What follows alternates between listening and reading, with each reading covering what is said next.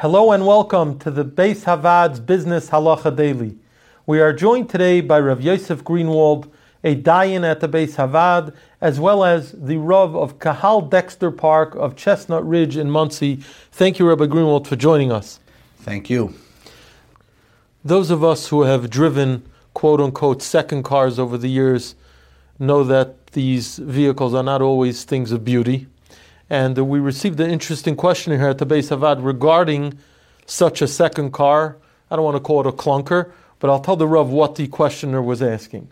Basically, an individual put up his used car for sale, and he wrote on the sign, second car, great second car, quote unquote. quote unquote. And a guy from his shul saw the sign, bought the car. A week later, the purchaser comes to the meicher, to the seller, and he tells him, you know, I didn't realize this car doesn't go over 50 miles an hour. I bought it to take it to work, and it's, it's really not usable to me, and I'd like to uh, have my money back.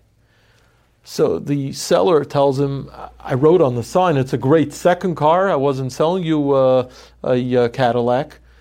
Who's right in this case? That's a, a, a, loaded question, and let's break that down. Let's, let's take that back to the sugya. Um, let's make one thing clear.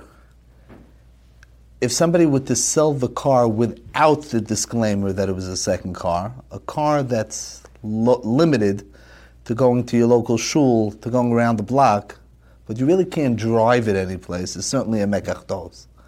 And a mekach ta'us means that the sale never took place. It's as simple as that. There's so no meeting of the minds. Right. There's, no, there's no sale. You should have delineated what the problems with the car were upon sale. Now, right, that, that, that's the optimal you know, when you're getting into a situation where the value, where the quality of something is compromised.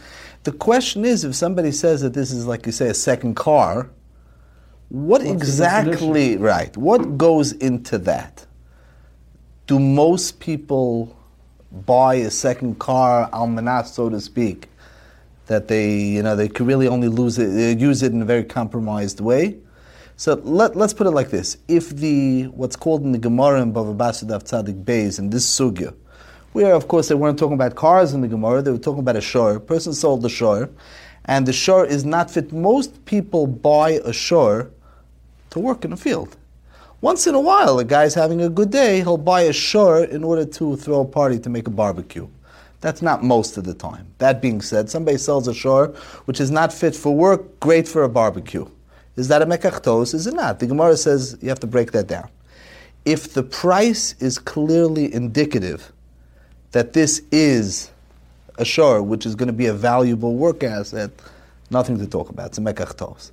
The price in this case definitely can be used to bring a clear indication of what, of what the meeting of the minds were in terms of the sale. However, Let's say there isn't a clear indic- ind- ind- indicative. Let's say in this case, I'm assuming that the car was pretty much unloaded for a bargain basement price.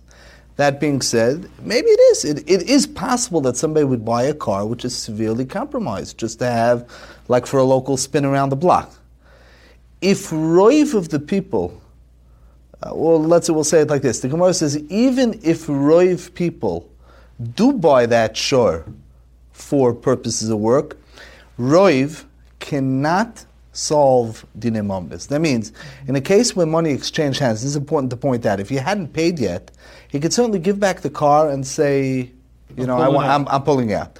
However, if he paid already, for now to demand his money back, this goes into the golden rule of Hamotzi Mechaveiro Alav Haraya. And even though there's a roiv on his side, because the majority of people will not buy a shore that's only good for a barbecue, the halacha stands on the side of the seller. He does not have to give back the money, and that literally is, uh, is the halacha over here. The seller will not have to return the money to the buyer, and he'll say, look, there are people that would buy a car for that price, for that compromise purpose, and the sale stands as is. Now, other than the sale price, are there any other details that could shed light on, on this particular matter, or is that the barometer to be used? The sale price, or if the, let's say you'll find that the term that was used in advertising was totally misleading. Mm-hmm. If it was totally misleading, that's not called a meeting of minds, but you know, it would have to be that one out of every three people, one out of every four people will call a second car something that could be used, you know, only for that type of driving.